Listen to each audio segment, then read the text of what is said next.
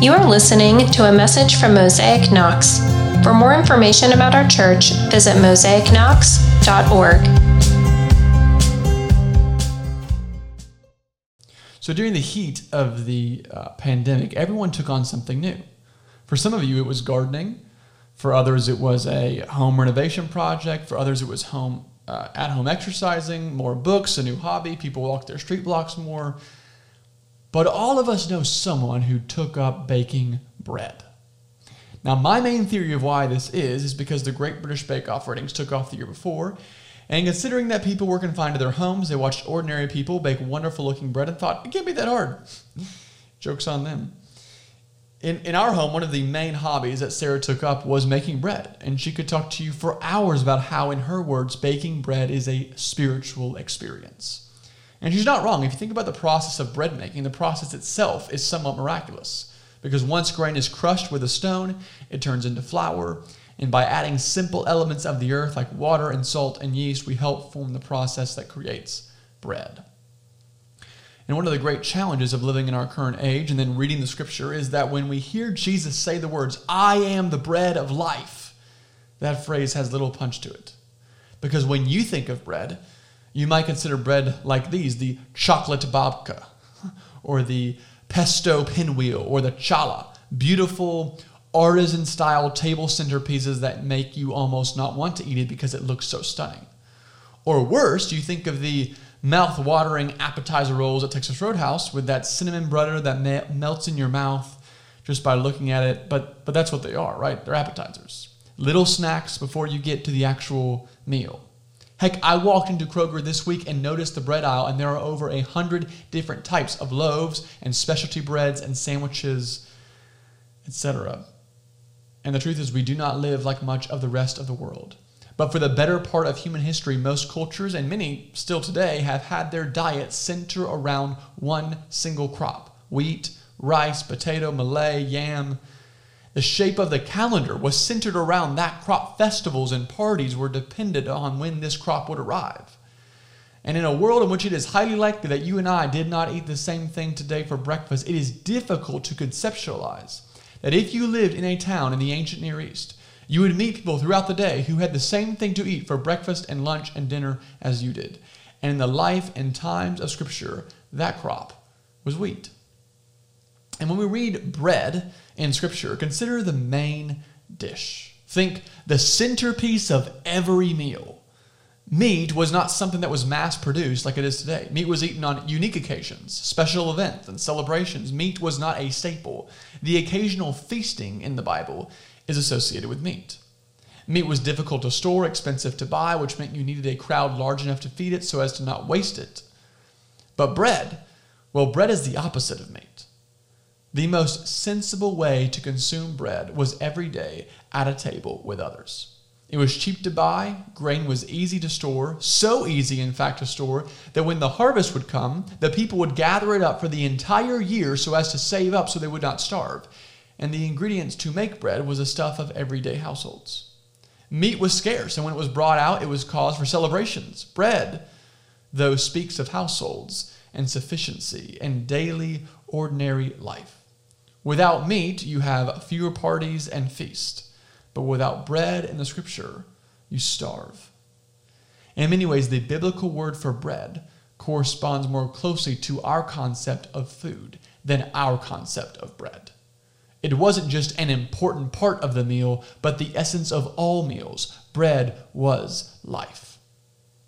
So let's look at the idea of bread from the Old Testament. The beginning, in the beginning of the story of Genesis, it, we actually get an allusion to bread.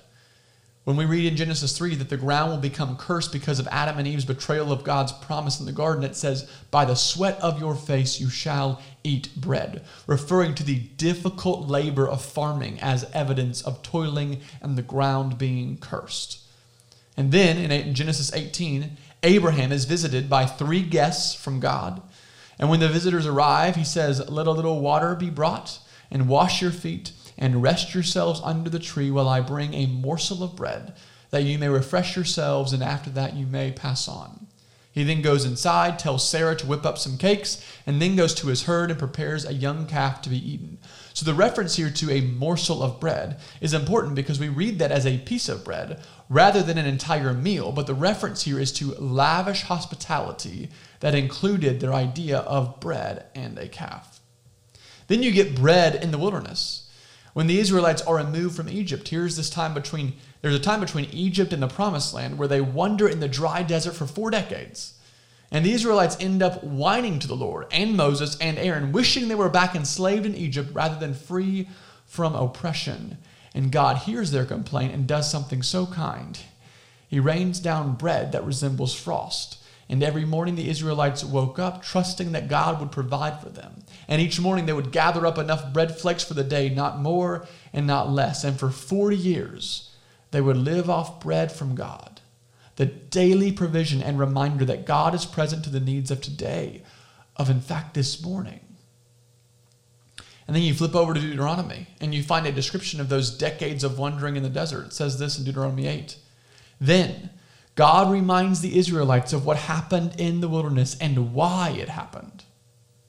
And you shall remember the whole way that the Lord your God has led you these 40 years in the wilderness, that he might humble you testing you to know what was in your heart, whether you would keep his commandments or not. And he humbled you and let you hunger and fed you with manna, which you did not know, nor did your fathers know, that he might make you know that man does not live by bread alone, but man lives by every word that comes from the mouth of the Lord. The bread that fell from the sky was not so the Israelites would merely be fed, but that they would know the feeder not that they would rely on manna, but that they would listen to the very words of God who said, I will do this. The idea that human beings were more dependent on the words of Yahweh than they were food was so completely foreign to them that they needed frosted flakes to fall from the sky for 40 years to remind them food is good, but not enough. Then in Exodus 25, we read the instructions that the bread of presence be put in the tabernacle before God. So every Sabbath, the priest would put 12 loaves of bread in the temple as a sacrifice to God. This did not imply that God would eat the bread, but that it was a token of gratitude to God for watching over them and for protecting them and for providing for them. The bread would then be eaten by Aaron and his sons who were priests, and they would eat it on the Sabbath day, and the bread would be made for the following week again as an offering to God, this ever present reminder that our never ending thankful of our never ending thankfulness. And then one of the most notable prayers prayed to God throughout the Jewish tradition and would even be prayed during the Passover meal was Blessed are you, O Lord our God, King of the universe, who brings forth bread from the earth. And then if you move over to the New Testament, you see the very place where Jesus is born. In Hebrew, Bethlehem is two words Bethel, meaning house of God, and Lehem, meaning bread. So before Jesus ever arrives on scene, he is born into a podunk backwoods town that would be impossible to find on a globe nowadays. And this little everyday ordinary town known as the house of bread will birth the Messiah that will feed us all and before Jesus' ministry ever starts, he enters the desert having fasted for 40 days, and the first thing he is tempted with is basic needs. If you're the Son of God, command that these stones become bread. But he answered and said, It is written, Man shall not live on bread alone, but on every word that proceeds out of the mouth of God. He is quoting what we read earlier in Deuteronomy 8 God is sufficient, He is who we feed on then arguably one of the more offensive and subversive ways God's God brings his kingdom to come is when he gives words and language to his disciples when they ask, Lord, teach us to pray. And he says, Pray like this Our Father who is in heaven, hallowed be your name. Your kingdom come, your will be done on earth as it is in heaven. Give us this day our daily bread.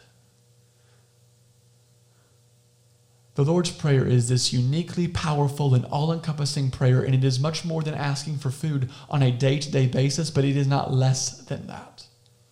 And that is one of the greatest comforting words of God to us that He is interested and invested in our day to day, even the prayers for daily bread. And the prayer becomes twofold It is a reminder that we cannot depend on economic markets or governments or security systems or our own genius. We are not slaves to inflation or our personal preferences for, for, political advancement. We don't even have control over our involuntary next breath.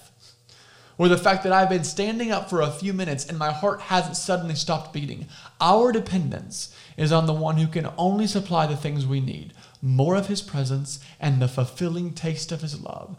Our prayer for daily bread is a prayer for provision for today. Are you praying for daily bread? Not the next 10 years or the next 10 months. Let's just try asking for more of God's presence for the next 10 minutes.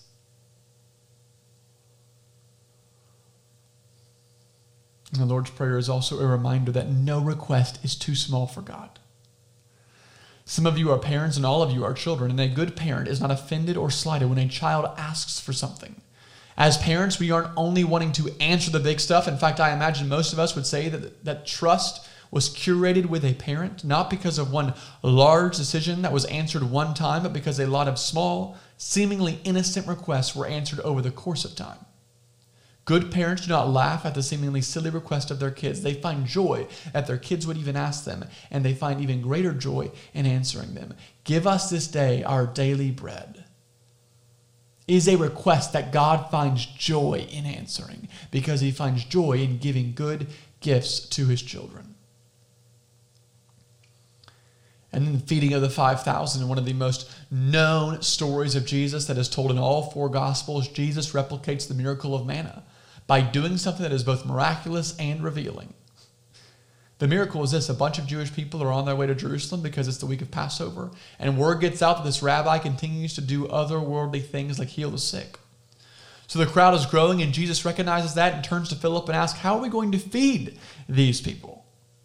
And then Andrew walks up, I imagine half jokingly, and says, Well, there's this kid who's got a couple of fish and a few loaves. Jesus says, That'll work. And over the next several hours, he continues to multiply the weak and insignificant offering of a few pieces of bread and a fish to feed an audience of 5,000 plus.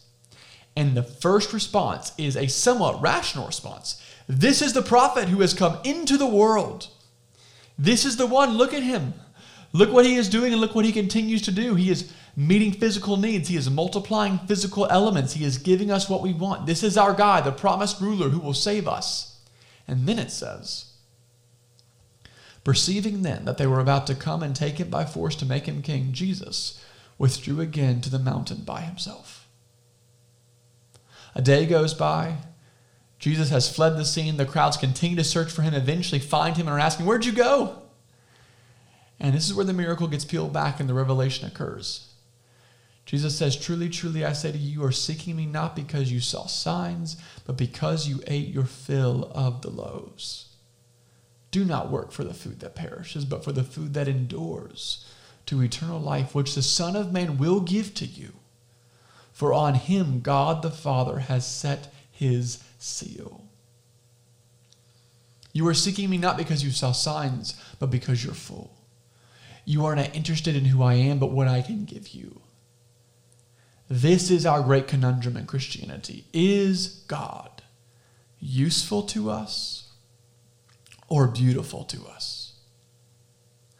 Do we merely want what he can give us, or do we actually want him?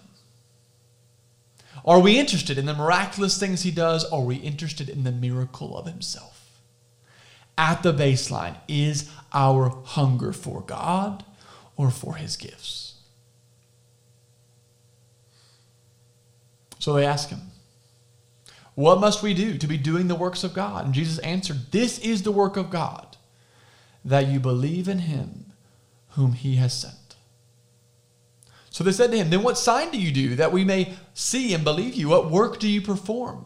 Our fathers ate the manna in the wilderness, as it is written, He gave them bread from heaven to eat. And Jesus said to them, Truly, truly, I say to you, it was not Moses who gave you the bread from heaven, but my Father gives you the true bread from heaven. For the bread of God is he who comes down from heaven and gives life to the world. And they said to him, Sir, give us this bread always. Jesus said, I am the bread of life. Whoever comes to me shall not hunger, whoever believes in me shall never thirst. But I said to you that you have seen me, and yet you do not believe. So this is where it disrupts our entire this is where it disrupts the entire paradigm of the Israelites, and this, quite frankly, is where our paradigm gets disrupted as well. Just like was mentioned a minute ago, bread from heaven came down in droves for the Israelites. Each morning they would rise dependent on God to bring bread, and he did. He provided. It. And this reality was still true from John 6:49. Your fathers ate the manna in the wilderness, and they died. Jesus did not enter the world so that they might have their stomachs full, but their whole being filled. The people are looking for grandiose signs and they end up missing the whole sign to the whole world. John 6:50 This is the bread that comes down from heaven so that one may eat of it and not die. I am the living bread that came down from heaven. If anyone eats of this bread, he will live forever. And the bread that I will give for the life of the world is my flesh. See, they wanted to coronate him as king because of the miracle of bread. They are less interested in the miracle of life. They were excited that Jesus could take away their hunger. They were less thrilled that he was more interested in taking away their sin. Jesus is explaining to them that the provision of bread off a moment's notice is nothing compared to the offering up of himself for the life of the world which leads us to what we practice every other week here. We do something radical yet ordinary, supernatural and yet simple. We listen to the words of Jesus because we stubbornly believe, like Peter, that he has the words of life. Where else are we going to go? So we take the bread and we eat it. We feed our stomachs and our spirits on the reality that God has come into the world for us. We need the fill because we are hungry for Him. We need the reminder because we forget who we are. We need the bread because we are physical beings needing physical reminders of our need for God. We need the body of Jesus because we have become convinced that climbing our way up to God is not working. And God, though, has worked His way down to us and given us something we didn't know we need and yet desperately desire Him and He's given us the gift of bread as a reminder that He comes in the most ordinary of ways. Jesus is the true and better bread. He is the manna from heaven, the one who has come from God. He is the bread of presence set apart by God, offered up to God. He is the very house of bread, not turning anyone away, but a house big enough to feed the world. And He is the bread of hospitality, where we are reminded that those who we think should be left out are brought in, and those who we think should be brought in are left out. We want the miracles, He gives us Himself. We want the spectacular, and He's about daily provision. We want to see Jesus split the sea, and sometimes He does that, but He is more interested in splitting our hearts we want to be filled with the supernatural wonder, and sometimes he does that, but a lot of times it's a staple of regular food. We want the Hoover Dam Grand Canyon overlook all the time, and he wants you around a table with others, listening, encouraging, being challenged, and serving your neighbor, and the regular routine becomes an opportunity for supernatural encounter. See, in times of celebration, we feast. We throw parties and eat and commemorate and laugh and sing and dance. It's natural. Every culture and people group breaks out the best wine, opens up the best cut of meat, and we feast. And God is a God of feasting, and He meets us there. And in times of devastation, we fast. In times of national tragedy, personal dark nights of the soul, and our own ache for the world to be right again, our desire to overcome sin, we go without food. We mourn, we lament, and God is a God of fasting, and He meets us there too. But those times can either feel like the magnificent or the distraught, and much of life consists somewhere in between. Not constantly in the valley or living on the high of a 10 foot wave, but rather the beautiful, slow, ordinary days. We must have them. We need them. It's what makes up most of our life. See, life with God is made up not of wild cycles of feast and fast, but a thousand mumbled prayers also ran church services and half digested Bible readings. It's full of slow conversations and half hearted meals and dinners with guests that seem part boring and part interesting. It's full of days that just feel like another day. And it's there we find daily bread, the bread of life. That's how we stay alive. That's how we continue to grow, not by pounding down lovely desserts or withdrawing in constant mourning, but just breathing and eating bread. See, Jesus is the creator of the world. Everything in the world is made through him and by him and for him. He upholds the universe by the power of his word. He created bread, but he created bread to say something about himself, namely that he is like bread. Jesus did not come so much to meet your desires, he came to change your desires so that he is the central, all consuming, overarching desire. He is sustenance and substance. He is our heart's greatest hunger. Bread proves the necessity of God. God has given us bodies, and in our bodies we can enjoy food. Many of us do. What a sweet gift. But ultimately, we don't merely want food, we need food. And so it is with God. We want Him and need Him.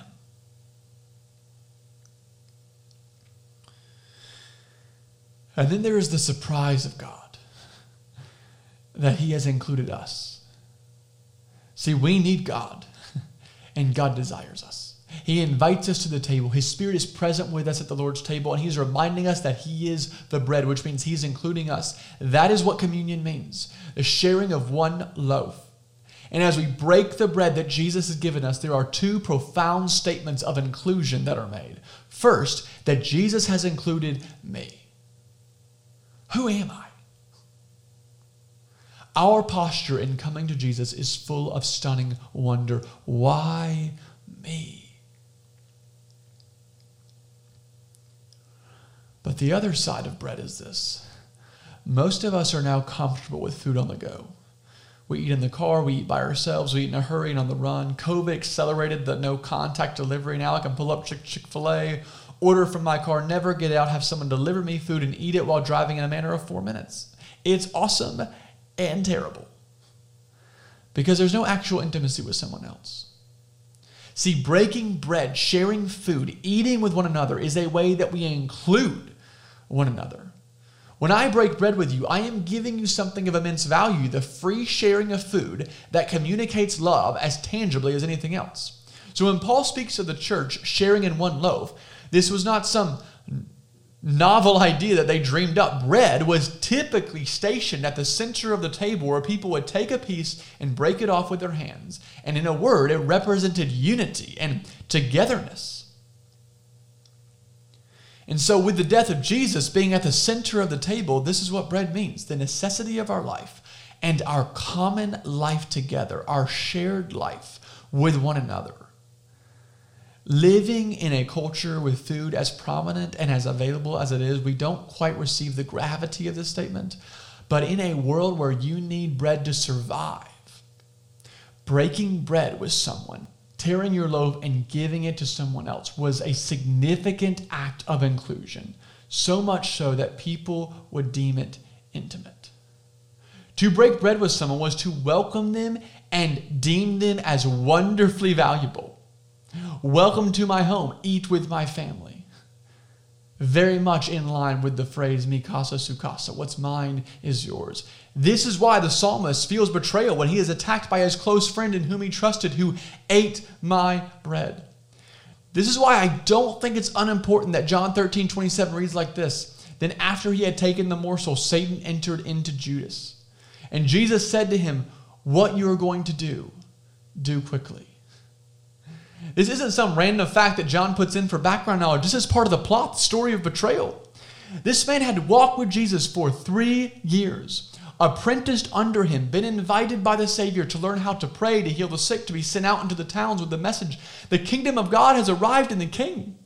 So the fact that the God of the universe would invite him into intimacy through the breaking of bread is all the more bizarre when you think about that Judas would bury Jesus in the ground for a hundred bucks hours later. This is such an unbelievable act of grace that we have no category for. But this is our God, the category busting God, the one who is the bread of life and the one who invites those who will kill him into intimate community. There are two questions on the table. Is our hunger for God more like our hunger for a meal or an appetizer? See, an appetizer is nice, sometimes pretty, but it's never the main course. It's just not the centerpiece. People around the world don't go to restaurants for apps, they go to eat the main meal. Is our approach to Jesus that he's merely a helpful complement to the precursor of our life? An add on that's your order, but not the reason that you're here. An appetizer is very much a take it or leave it menu item, which, by the way, is very much our concept of bread. Yeah, I don't need it today. Or do we approach Jesus how we approach our concept of food? We need food. We must have food. It replenishes our bodies. It gives us energy. It nourishes us. It sustains us. It is what we need. Without it, we don't just grow irritable and frustrated. We ultimately die.